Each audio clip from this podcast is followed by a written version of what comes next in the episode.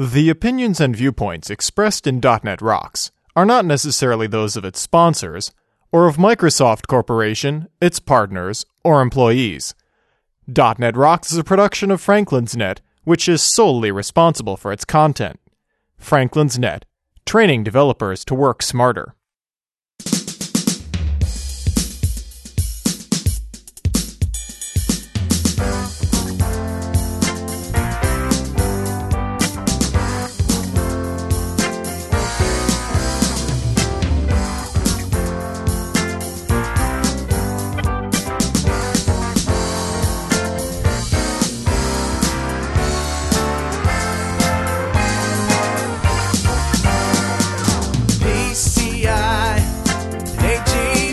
Hey, Rockheads! Stop arguing about Vista's release date and listen up! It's time for another stellar episode of .NET Rocks, the internet audio talk show for .NET developers with Carl Franklin and Richard Campbell. This is Jeff Maciolik, here to announce show number 170 with guest Tim Huckaby, recorded live Friday, March 31st, 2006. .NET Rocks is brought to you by Franklin's Net, training developers to work smarter, and now offering a whole suite of on-site and remote classes in .NET 2.0 technologies online at www.franklins.net and by Telerik RAD Controls, the most comprehensive suite of components for Windows Forms and ASP.NET web applications online at www.telerik.com. Support is also provided by Developer Express, crafting first class tools, frameworks, and controls for the .NET developer. Improve your experience online at www.devexpress.com. And by Code Magazine, the leading independent magazine for .NET developers, online at www.code-magazine.com. And now, the man who just can't stop catching his pwop, Carl Franklin. Thank you very much. This is Carl Franklin. You're listening to .NET Rocks again. We got to start thinking about show 200 because it comes this year. Oh my God, I don't It's even hard to think about imagine, it. but it's true. and we got to get all those people back to call in with their phone calls and say, "We'll have to do something a little different for 200, the bicentennial show." As if, hey Richard, we got some email. Um, this one a little displeased with our show on uh, globalization outsourcing we did with uh, Stephen Forte a couple weeks ago. Right. And this is from Andre in Huntsville, Alabama. And he says, Hi, guys. I've been listening to your show for quite some time now and always enjoy it. However, to be honest with you, I was astonished when you did the show about outsourcing. I thought it was a pretty important subject, so I tuned in. I just can't believe that you were coming to the conclusion at the end of the show that outsourcing is a good thing and it opens so many new quote unquote opportunities for people.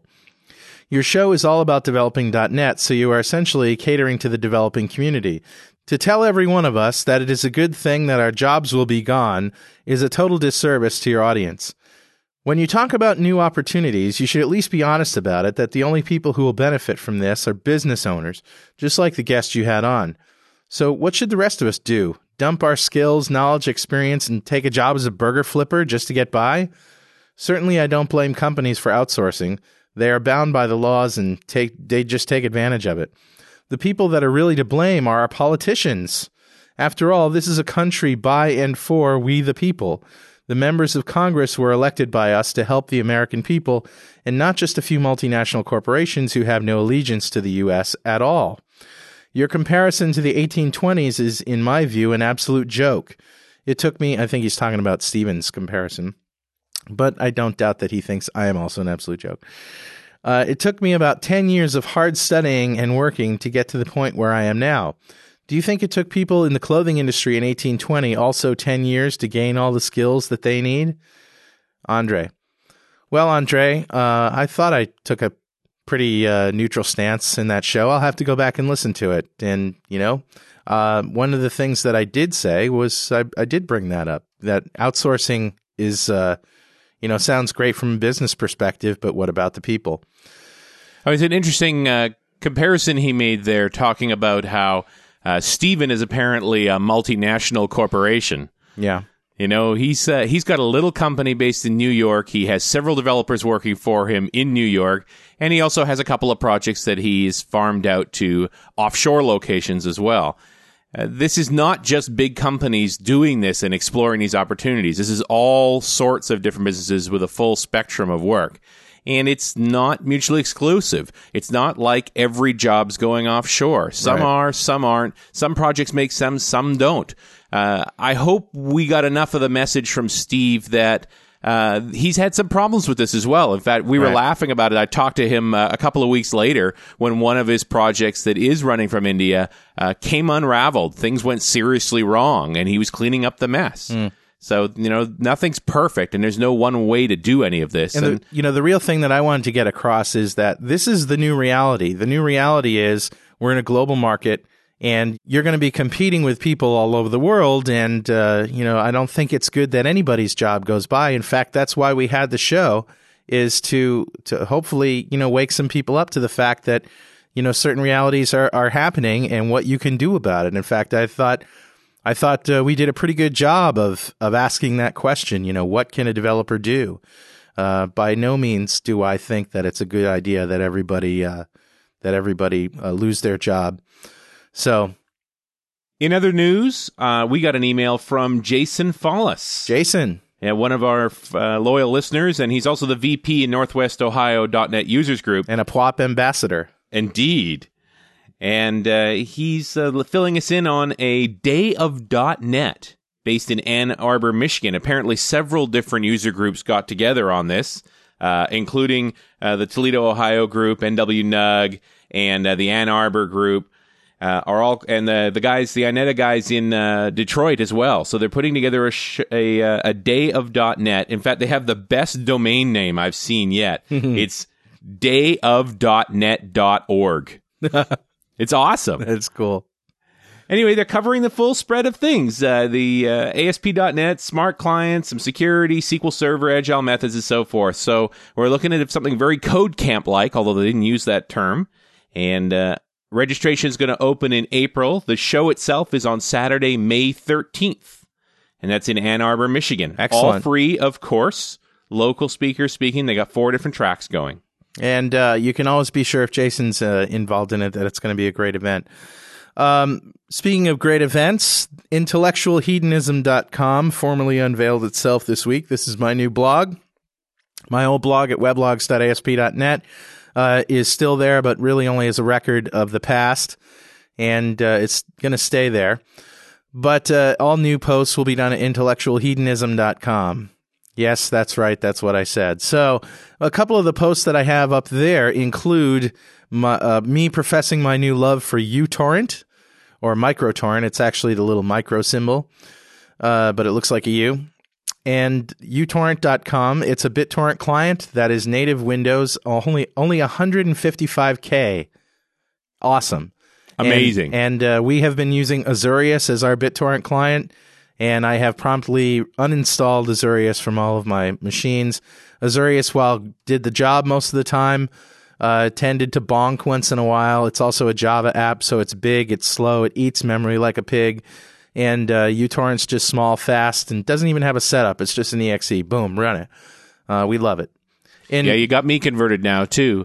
I just found with Azureus, you never really knew what it was up to. Sometimes there's a reason why it had a menu item called Restart Azureus. yeah, that's right. because that was sort of your first reflex. Just reboot the app every so often. Indeed. So uh, we so we are actually hosting all of our BitTorrent shows with uTorrent now instead of Azureus, and we're using the BitComet tracker, which is doing the job just fine so far. So we've been doing that for about a month now, and it seems to be working. Another thing that I want to announce is, uh, and I'm sure Tim will be happy about this, is that we've released or PWOP has released. Well, okay, I have released uh, PWOP Catcher Alpha. PWOP Catcher is a an RSS aggregator for podcasts. Uh, it's very easy to use. It's a .NET app. It's published with Click Once. It's a .NET 2.0 application. Right now, it's functional. Um, the UI that uh, I unveiled last year is not there yet. It will be, but it's all explained on my blog at intellectualhedonism.com. So go there and check it out. All right, on to the show. Tim Huckaby is a regular on .NET Rocks. I would call him a regular because he's been on three times or so. He is the CEO of InterKnowlogy, a custom application development firm comprised of experts in Microsoft .NET tools, servers, and platforms. As a software development lead, architect, author, and speaker, Tim has 25 plus years experience, including serving on a Microsoft product team as a development lead on an architecture team.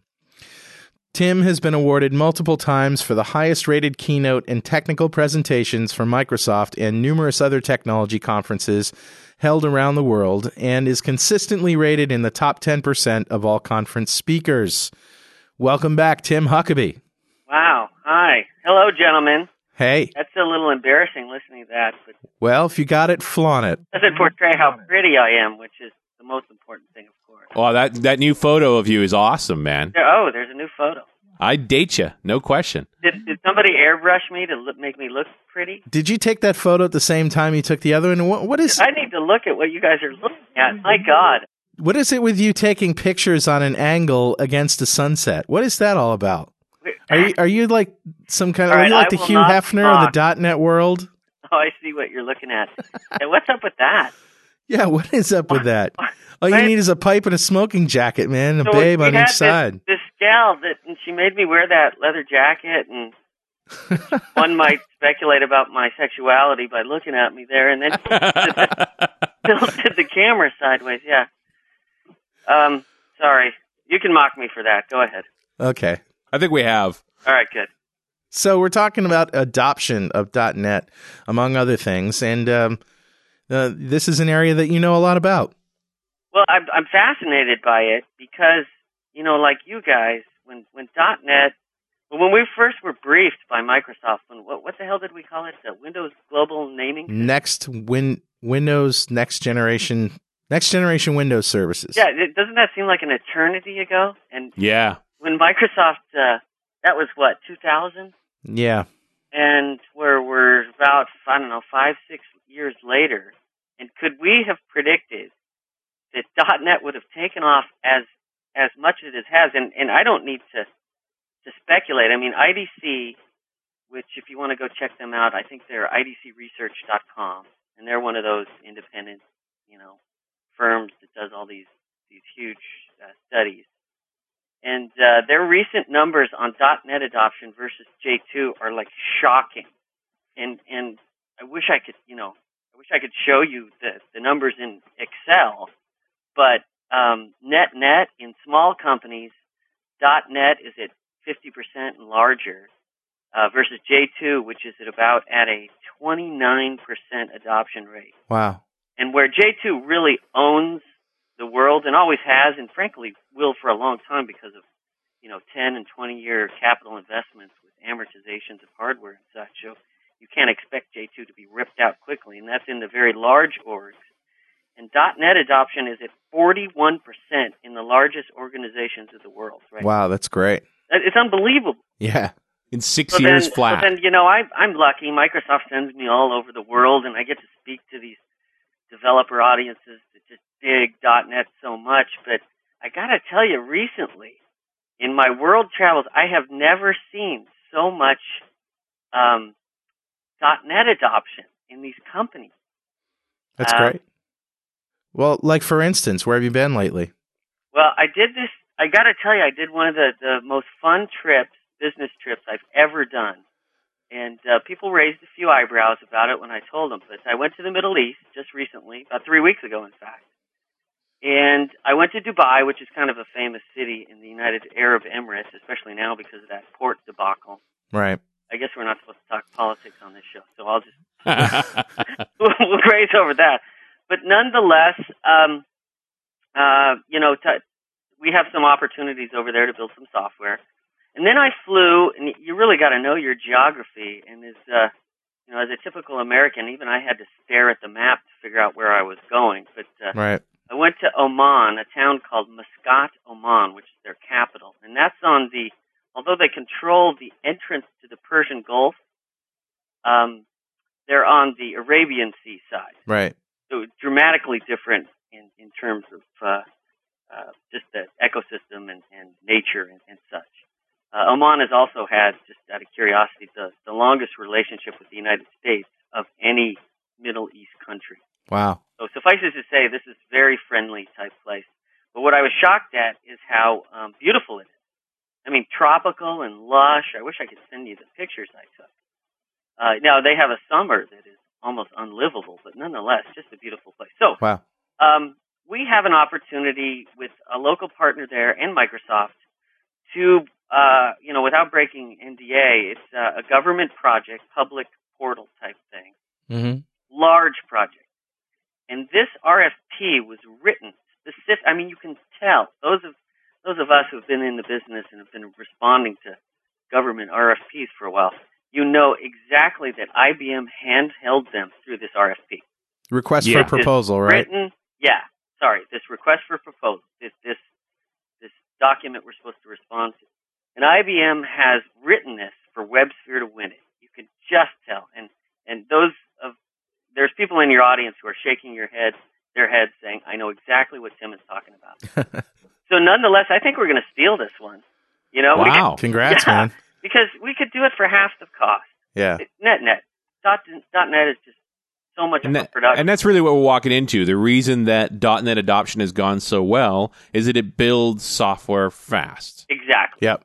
and and that means it's more inexpensive and you know the world isn't driven totally by technology it's driven by budget money and stuff like that as we all know so yeah i'm i'm very encouraged about this opportunity but one of the more amusing meetings i had was from the big cheese himself the um uh prime minister of the sultan the the guy who owns the the finances the minister of the economy Wow. yeah The Alan Greenspan of Oman. Well, with and some other people in our government or in the United States government, that is. Um, yeah, so I had to address him as Your Excellency. Excellent. the, whole I had to wear a suit, and you know, God, I haven't, I don't wear suits except at weddings and funerals these days. so, and and you know that. So I'm trying to portray that this meeting started out very stuffy yeah. uh, very formal, and we had to wait till he picked up his cup of tea before we could do it. You know, I got, I got, uh, clearly, I got briefed culturally. This sounds Right, what? more like sitting with royalty than with government. Right, right. But as we got going in this two-hour meeting, this hour meeting that was supposed to be two hours, it's me, Rodney Guzman from InterKnowlogy, and then a couple, um, a couple of our InterKnowlogy guys over there, uh, Hafid Al-Rawawi and Fadi Al-Rukbi, Hmm. and and that's it. And the the prime minister guy. And as this meeting got going, you know, we started talking about technology and .NET adoption, and then he started lecturing us on how much he liked .NET, how much he likes how Microsoft has changed over the years, and how excited he was about the opportunity. And I was just sitting there, just blown away and shocked, thinking like, "Oh my God, how lucky am I to be sitting here on the other side of the world, listening to this guy who controls seemingly a forty trillion dollar budget talk to me about .NET." That's amazing. Isn't that cool? That's great, man. Yeah. Great nice story. place to be. Yeah, so so there's the the good news is it's a beautiful place. Their beaches are amazing. There's tons of Europeans that vacation there. Their hotels are lavish. Um, uh, the bad news is it's it's the other side of the world. So from where I live, it's a 24 hour journey. Yeah.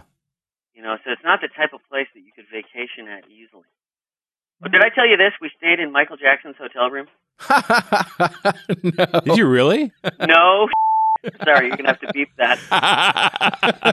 Was You he there? You guys Did- know Rodney. Uh, I don't know if you remember him, Rodney, my right hand man from InterKnowlogy. Sure. Sure. He was there They- on the road trip. Yeah, they bumped us for some reason. The Hyatt bumped us to a this you know what do they call it, Sultan Suite or something like that, uh, because they needed two rooms. They said, "Hey, would you guys mind staying in the same room? You'll have your own bedrooms." We've been traveling for 24 hours, so we're like, "Yeah, sure, no problem." And they march us up to a hotel suite that is bigger than our house. Wow. I mean, like I'm talking thir- three thousand square feet of hotel room with seven rooms. Was there like monkeys and ice cream all over the place? And no, no, but I wanted, I requested monkeys and ice. cream. so, so like the you know management 101, you give your direct report the nicer room, right? So I gave Rodney the the master bedroom, which was was gross. It was so lavish. It had a sauna in it and a jacuzzi and the whole deal. Wow. Then we find out two days later from the front desk, you know, it's oh yeah, you will be staying in Michael Jackson's room. He was just here three weeks ago. wow. So Rodney shares DNA with Michael Jackson Ah, by sleeping in his bed. Very nice. You, That may, is- you may have to beep that. All right, what the hell were we talking about? Vista. What what's going what's going on with Vista, man? Um, You know. I Yeah, know I- you know. I and you know that I know that you know.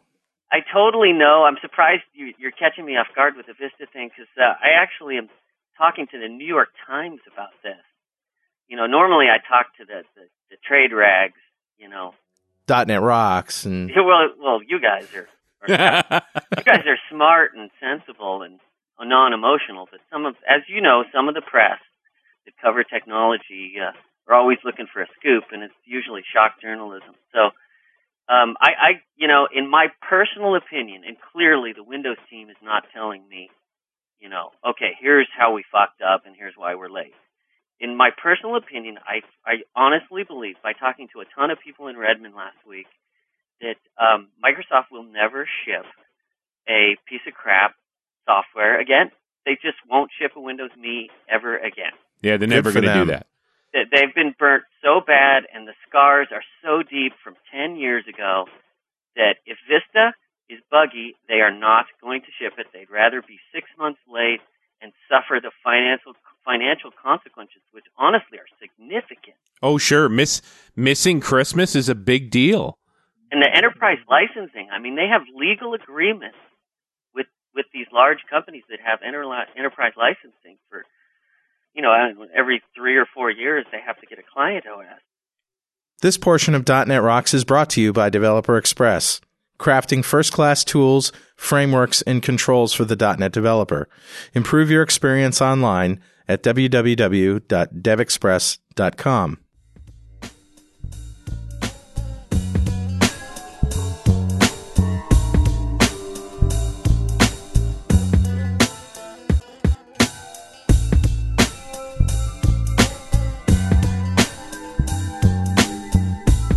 they really rewriting 60% of the code? No, I I doubt that. I mean, that's what was reported. That's ridiculous. That's shock journalism. Yeah. No, I I think they found you know there's a couple teams that are behind, and they I'm guessing they found a couple spots that might be a little subject to you know attack surfaces for security. I'm totally guessing, Okay. and they just said I'm guessing. Screw it. We're going to have to redo this. It's going to affect the schedule, and we might as well tell the world now that we're going to be late because it, we might as well take the heat now because the heat at the end of the year is just going to be awful. That's Well- that's my speculation on this whole thing. And it blows my mind that it's March and we're talking about a slip in November. Yeah. Right. Which is why you can just Richard, you can just picture those guys in Right. the war room. I don't know if you you guys probably know these terms. Yeah, the war room. and triage and triage is where you vote and and fix bugs and Yeah. you know figure out the features you're going to cut and or fix. War is between the product managers and program managers, the product planners, and that's where you make a decision like this. Like, okay, we're we're going to affect the schedule by four months because we're going to have to redo X and Y and Z, and it's going to cost us, and we need to go to the press now. So they're talking February, right? The CES show is their target date. Uh, is that I, that I did not know, but as we all know, Microsoft tends to do product shipments around big shows, so that would make sense. If they're going to delay a couple or three months, that would make sense. Yeah, this is what I read. But in that same in that same article, they also said that they were rewriting sixty percent of the code. This is this is from Slashdot a couple of days ago. I'll I'll post the link to it on the site. Okay, uh, you know that's sixty percent. That's silly. Yeah, That there's no way. Yeah, I thought that was a little crazy. I mean, just think about the software that you guys write. If you're going to rewrite sixty percent, I, I know, and you know how long have they been working on it? Four months to rewrite sixty percent of the code? I don't think so. yeah, you you rewrite rewrite the whole thing, the whole man, do the whole kernel in .NET if you're going to do that. Which I understand. hey, why stop there? Why not go for the Windows API itself? Yeah, Yeah, there you go. Uh, that would be a beautiful OS. Sure. Certainly, we wouldn't complain about uh, open APIs and not package interfaces. Are you running Vista on any machines, Tim? Oh yeah, yeah. We've got knuckleheads in the company that run in production. Rodney, runs, Wow. yeah, the idiot runs it in production. Wow. And and O12. These knuckleheads have been running O12. I'm sorry, off the next version. Office 12, yes. Office 12, yeah. Now I'm running Office 12 side by side because, um, like Outlook, unfortunately, is one of the tools that I live in for the majority of my day uh, these days. But uh, it's it's it's functional, but it's just really slow. So I've uh, I go back and forth. But like PowerPoint 12 is a disaster right now. it's, it's unusable. it's beta everything 1. Everything else is pretty damn good. You- Excel is amazing. I'm really impressed with the new Outlook. I'm I'm blown away how nice that is. But it's a little slow, right? Oh yeah, no, it's clunky yet, but Yeah. you can see somebody's really been thinking hard. Now, Tim, you're doing a project with O12, right? Yeah, and Vista, Avalon, XAML, uh, SharePoint Next. What the heck, heck do we call SharePoint Next? oh, it's OSS, Yeah. Office SharePoint System. I, I can't keep That's up. That's right. Yeah. I, I just cannot keep up with the, the code names and the real names. So yeah, we have this amazing project, and um, Gates himself, I'm told, is going to demo part of it at uh, the Worldwide CIO Summit. Wow. up. And, and the reason it's cool, and damn it, I wish I could show your audience this right now. Um, uh, one of our engineers, Kevin Kennedy, brilliant guy who has honestly tons of graphics experience. So it's not like any average .NET programmer could build this in two weeks, which he did. But it's a it's completely 3D, which means you're looking that the company is the Scripps Research Institute. There's nothing NDA about this. They are trying to solve cancer and SARS Wow. and they do it by staring at these 3D renderings at a protein molecular level, and they they comment on them, and then they try and collaborate around the world with other companies. There's nothing competitive about cancer research. Right. A bunch of people trying to fix the problem, and they all collaborate together.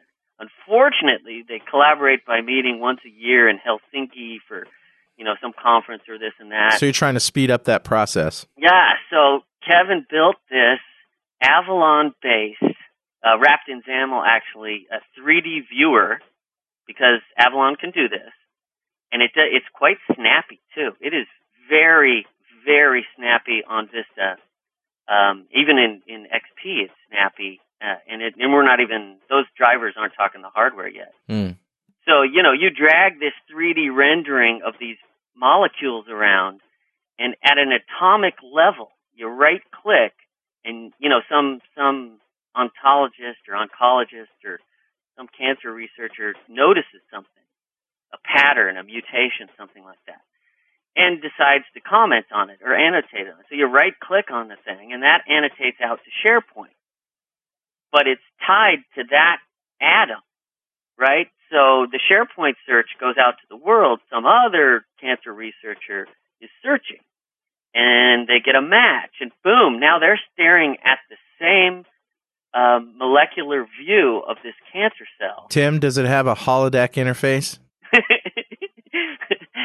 um, you know what? I'll I'll have them add that as a feature and put your name on it. Because I think uh, Barclay would be interested in this. The, the, you know, the main program manager on this uh, from InterKnowlogy uh, would not is taking so many feature requests that um, yeah, we we get shit like that all the time. That is amazing. yeah, yeah, I can't wait to show you this. Well, and it's so interesting that it's really about the visualization. Absolutely. Yeah. You know, this is not a big processing problem or, you know, coming up with the, the number at the end equals this. It's not a database problem. yeah, this is, I need to see this thing so that I can feel my way visually to an answer. Right, and and interestingly enough, you know, we didn't know this. We're just you know a bunch of application programmer guys, right, and girls. We, but Microsoft has looked at this and said two things. Number one, the Avalon team clearly needs a, a flashy win, so they're freaking out. They, they love the thing. But Microsoft has also said, you know what? There are so many businesses that need to look at a rendering or a picture and annotate, and we have zero. We have zero um, new technology demos to do this. Hmm. So, you know, this thing may have a lifespan of many years.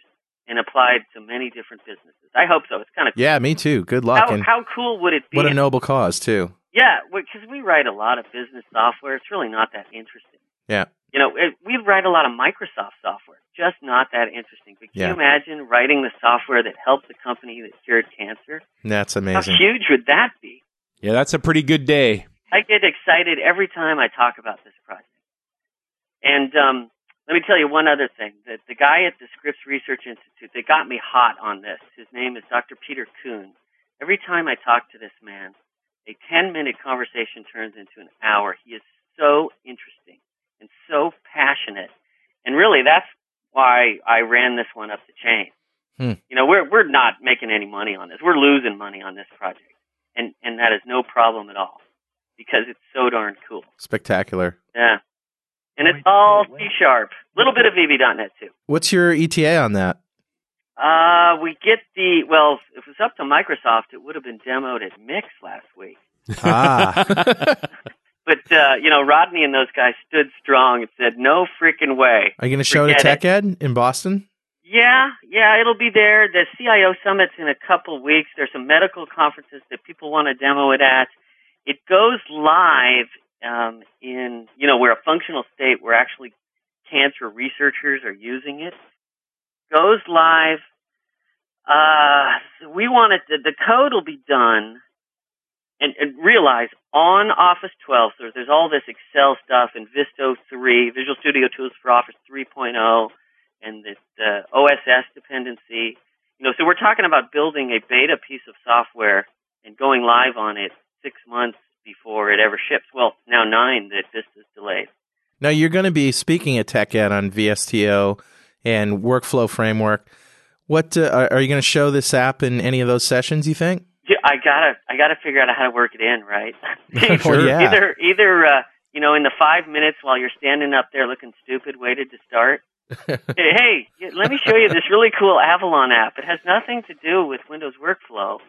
Yeah. Um, now I'll figure out a way to work it in, or I'll just uh, most likely what'll happen is the Avalon guys at Microsoft will do it, or it'll be in a keynote or something. Yeah, keynote. Are you doing a keynote at Tech Ed?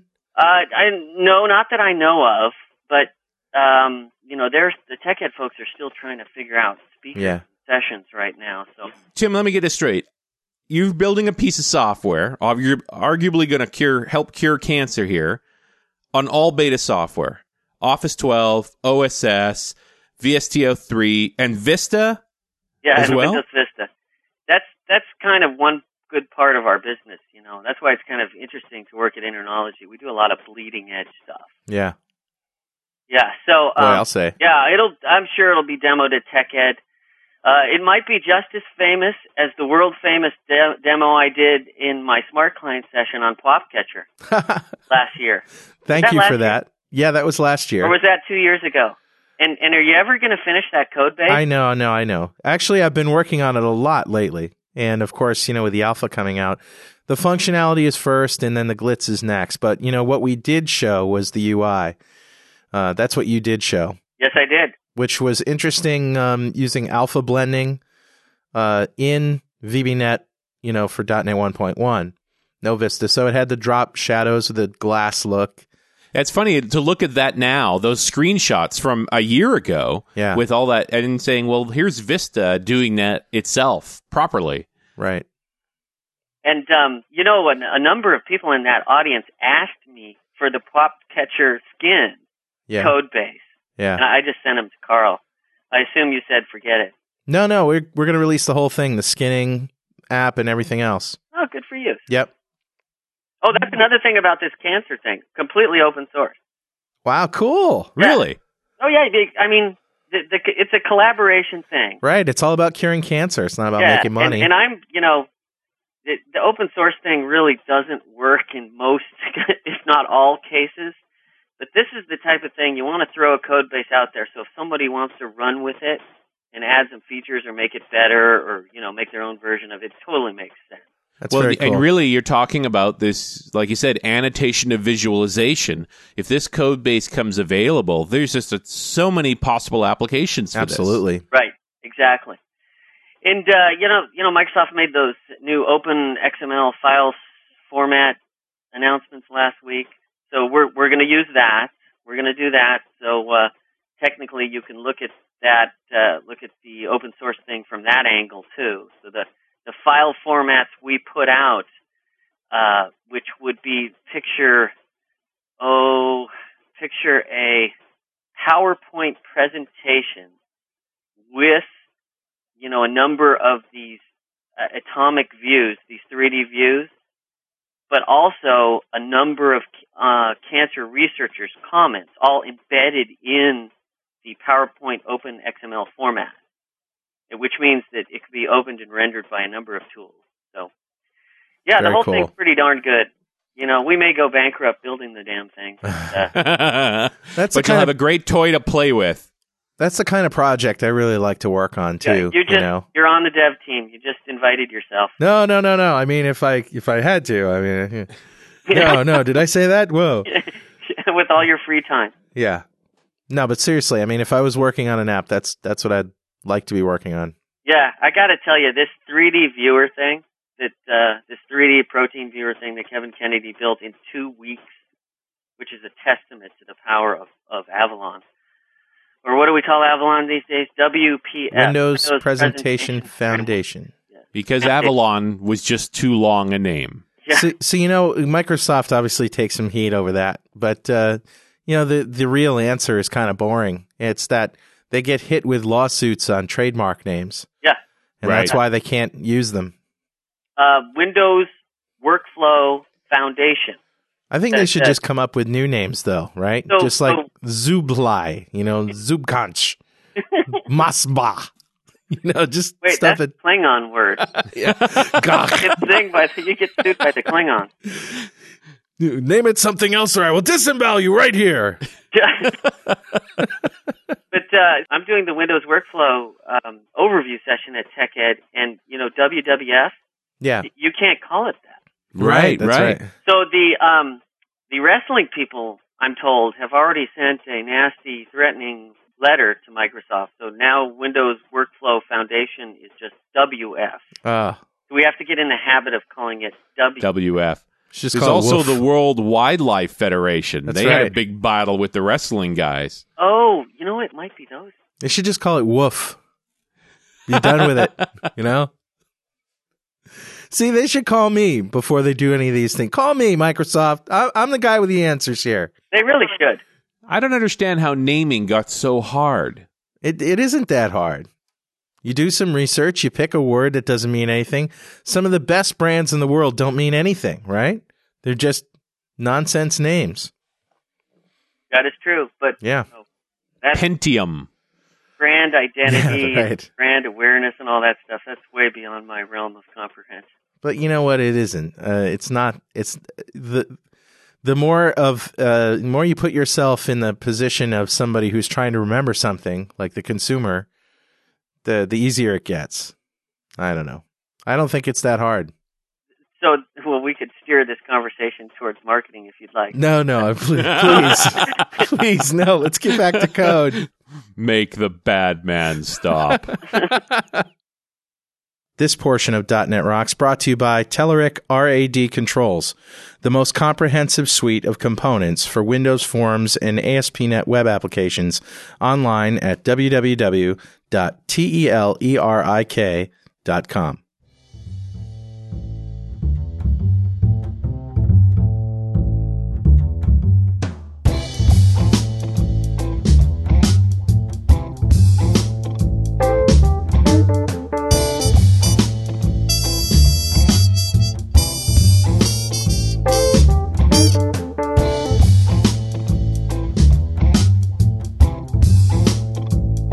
else have you been working on these days, Tim?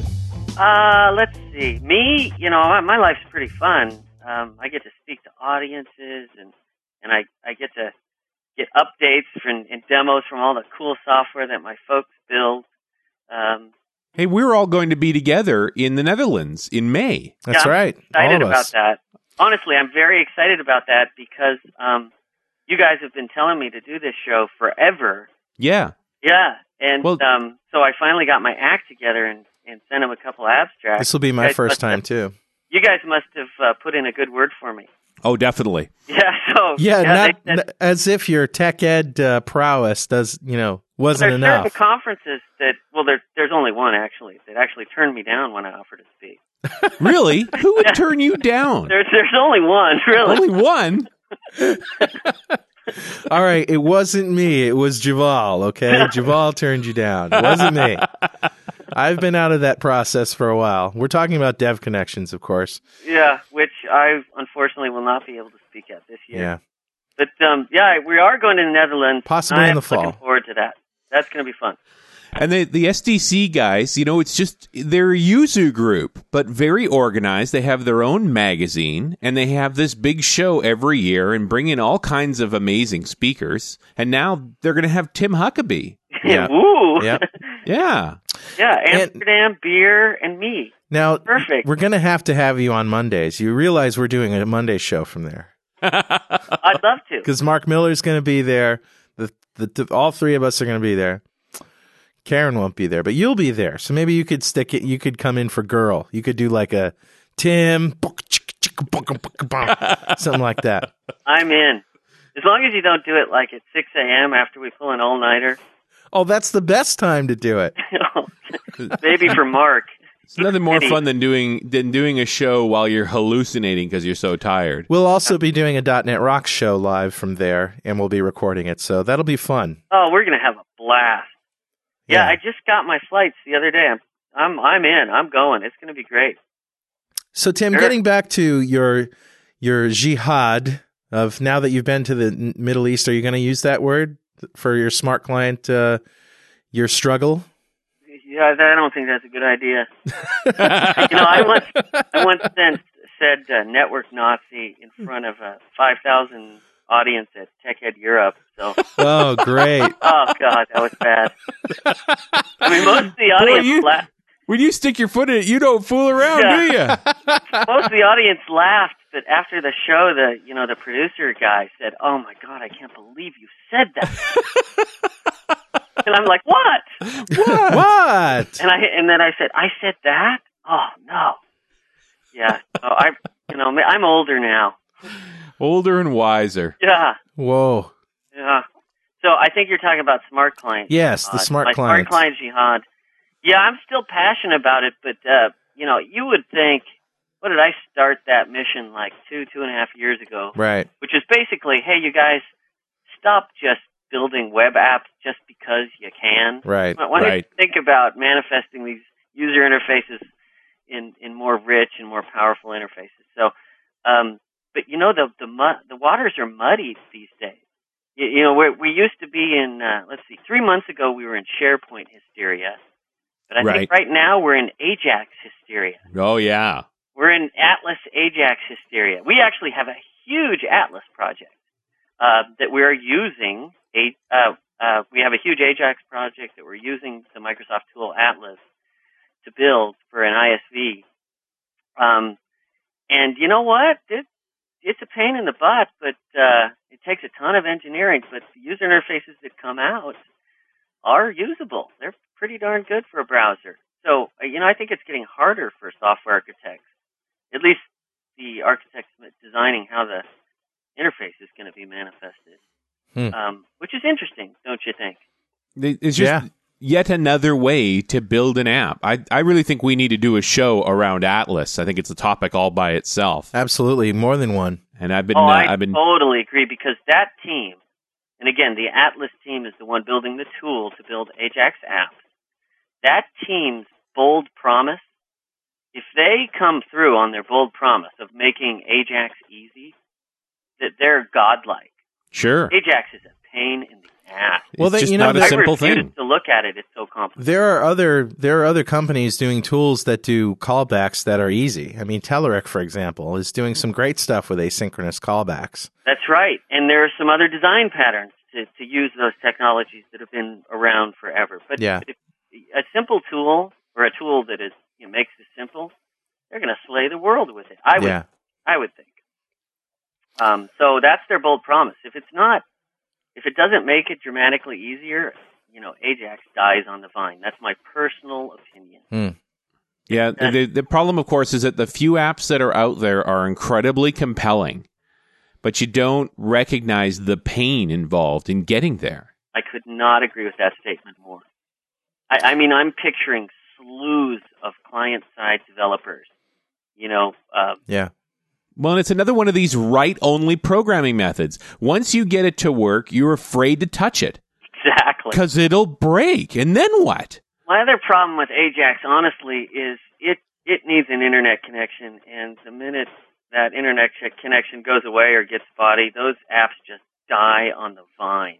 Yeah. Yeah, there's no graceful degradation in an Ajax app. Right, which means you can't do, you can't buy a book or you know do an auction site or things like that. With transactional stuff, you just can't do it because Well, it, yeah. it- there's no fault tolerance in Right. that. Type of thing. Well, let's get back to the to the to the Windows client. Well, um, click once. I, I I'm using it now. I love it. Apparently, it Are doesn't work. In, it in production? Are you using it for Pop Catcher? I am. Thank God. So Yeah. when I install that, you're going to shove bits down my throat, and I'm going to say, "Yeah, I want the new version."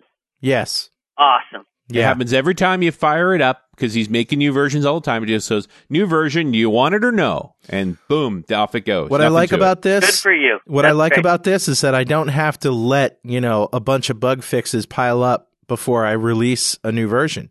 I can fix a bug, test it, and release it, and you know it's not a big deal. Next time somebody runs it, they're going to be prompted. or not tested as the case may be. I seem to recall versions where the update came and that was the end of that. Yeah. And had a and then I waited a few minutes, ran it again, and it was so much better. Yeah.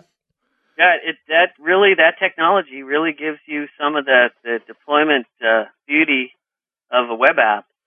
And Yeah. by the way, if you haven't seen DNR TV with Brian Noyes talking about Click Once or heard the Click Once show on DNR, uh, the show we did with Brian, definitely worth a listen and a watch. My good friend Brian, and he's writing a new book. Yeah. Another one.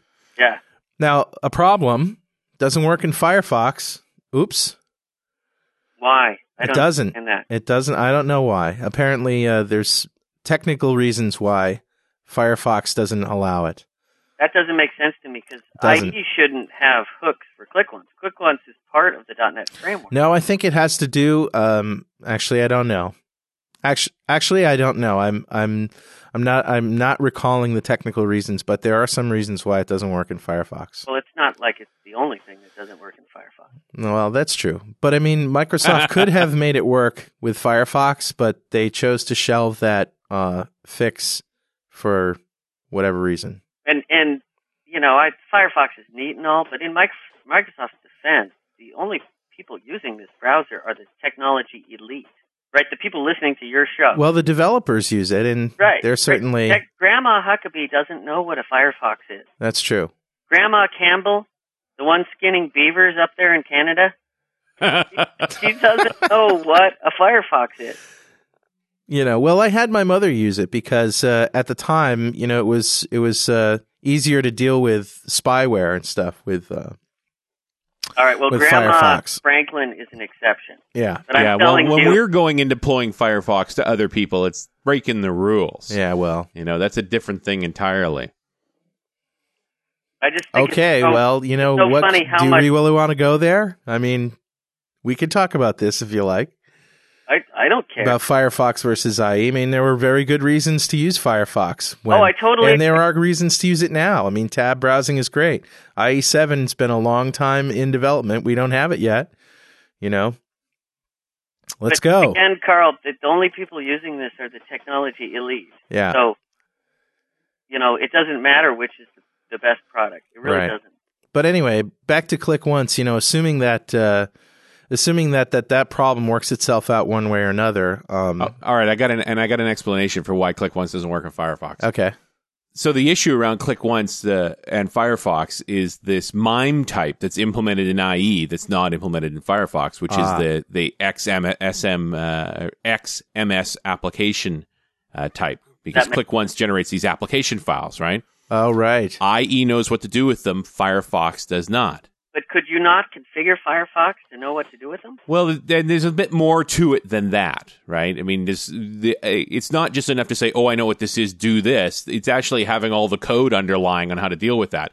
But there is uh, a utility made in the Firefox community, uh, a plugin to compensate. Mm-hmm.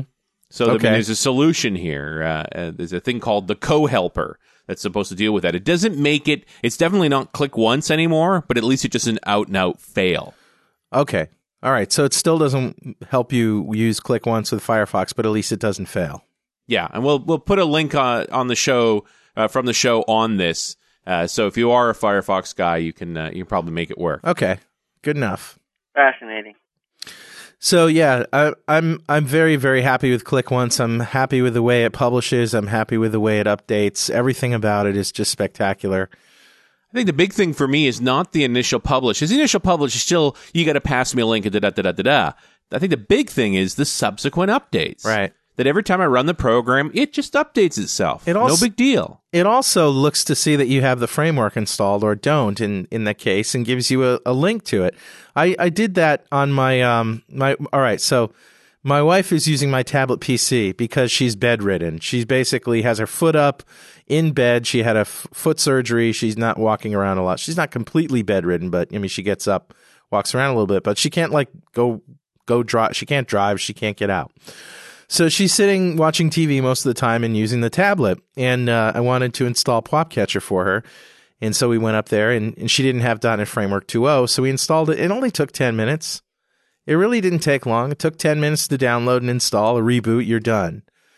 And uh, and I like the fact that it's that it's right there. I mean, in the past, how how much of a pain was it to go find the link to the .NET framework and give it to somebody, and then they don't know what to do with it? Now it's a, it's just like some link that you sent. You know, why should this be?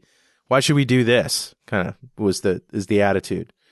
But now it's just part of the setup. Here, click here, and I like it. Well, it's Works. a beautiful thing, and I can't wait till that large auction company and that large bookseller and every internet re- retailer has a WinForm version of their software. Yeah. well, m- maybe It's not. happening. I promise you. In the next 12 months, Well, you know, it's gonna start they, coming. They don't. I have read an to do interesting stat recently that eBay, 50% of their listings now are generated by an application. Yeah, I was going to say they don't have to write the application. The applications are out there. They expose everything through web services, so you can basically write an app to as a front end to eBay or Amazon.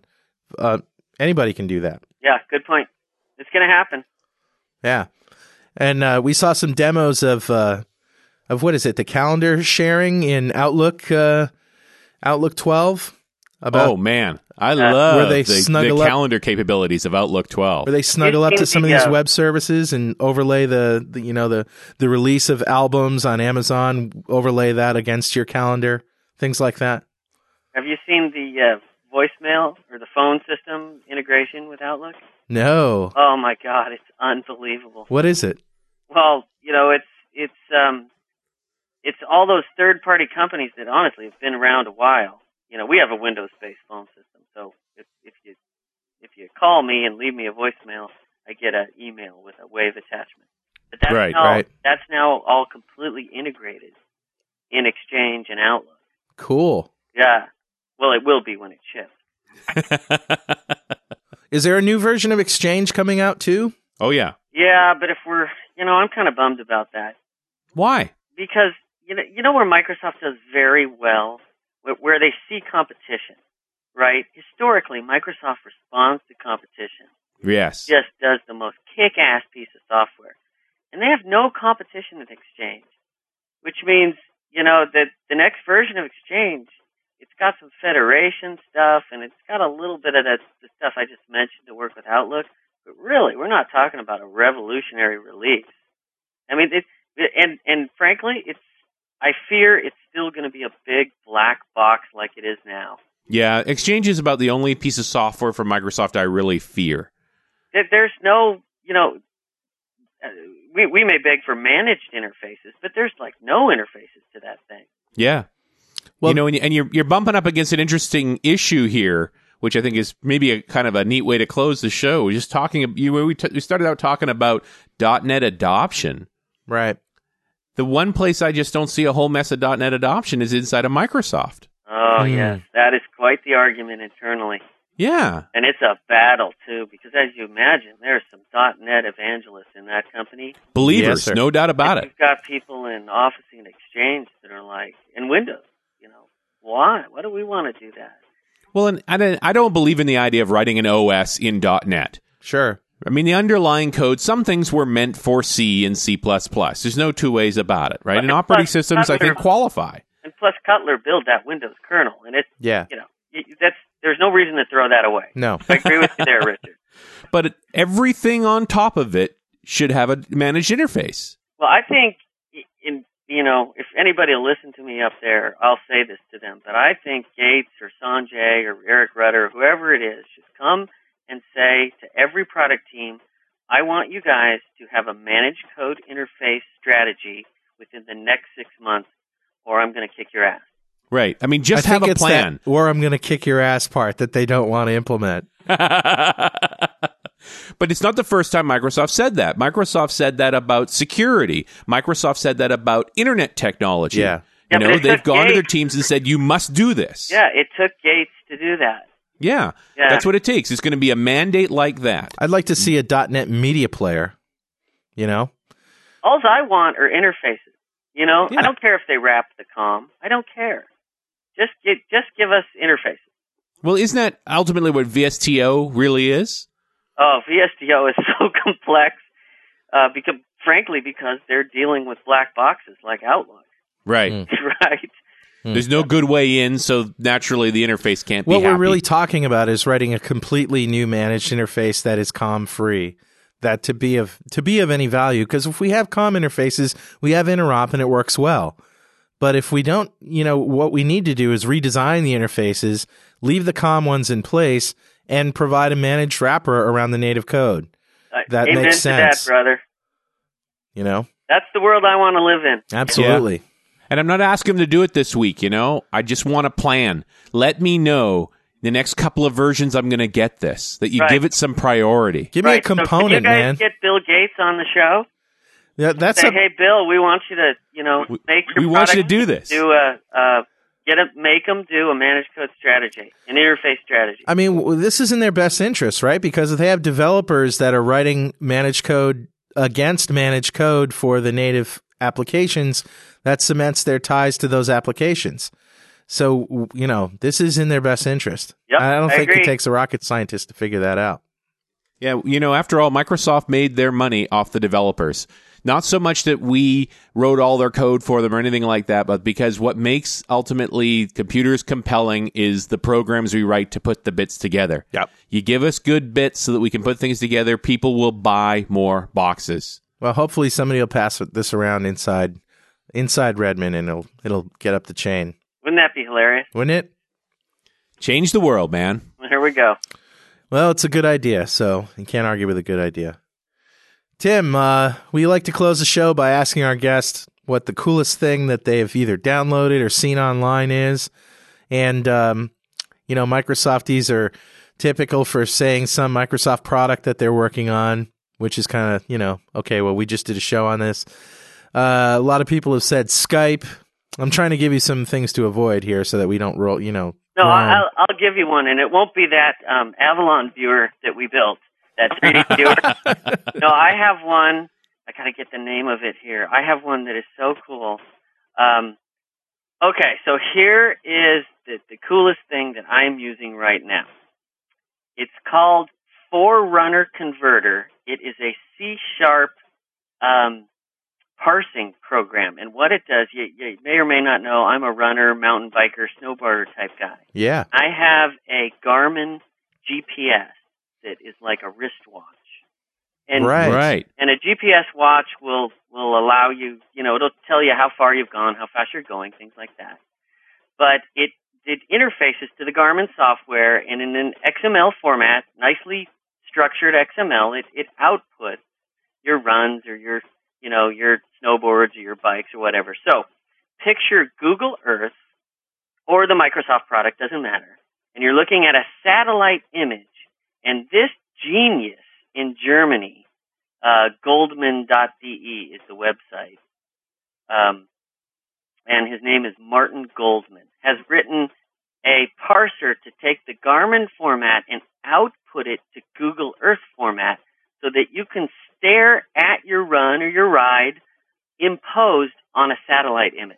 Nice. Hey, It is nice. so cool. And like if you go snowboarding, then every up and down you've done all day long. It just imposes it on the mountain. Wow. And I remember when we were on the road trip, you emailed me about That's this. right. Oh, You I already wanted- told you about this thing. Yeah. All right. Well, you didn't tell me about this. You told me that you wanted to do. You wanted to do it, and it was hard No, to do I- because so of power This requirements. is what inspired me. Martin Goldman inspired me. I want to do it in real time. right. Right. This is a static image after you're done. You've exported the, the, the data off your Garmin device. I want to do it in real time. That's my dream. And then oh. do a charity based on that. You know, I'm going to go suffer a marathon and and give And all you the can show and you can Diabetes. demonstrate that you're as you're running. Yeah, here's where timsuffering.com, and it shows me, you know, that, that that's my dream. And then give all the money to diabetes, or my brother's an epileptic, so you know, the Epilepsy Foundation, or That's uh, good. you know, Great. something like that. That's my dream. And that, by the way, is Goldman with two N's. G O L D M A N N D E. Also at shrinkster.com slash DE6.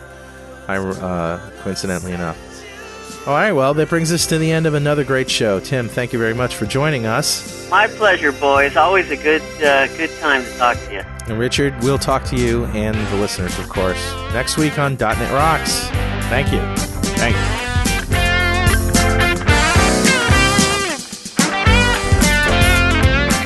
.NET Rocks can be found online at www.dotnetrocks.com and at msdn.microsoft.com slash dotnetrocks. .NET Rocks is edited each week by Jeff Maciolik, that's me, and Carl Franklin, who is also executive producer. All music heard on .NET Rocks, including Toy Boy, the theme song, is created and produced by Carl Franklin and Franklin Brothers Band. Carl never sleeps. .NET Rocks is produced for Franklin's Net by Pwop Productions, providing professional audio and podcasting services online at www.pwop.com. Pwop, it's time to get your impact back hard.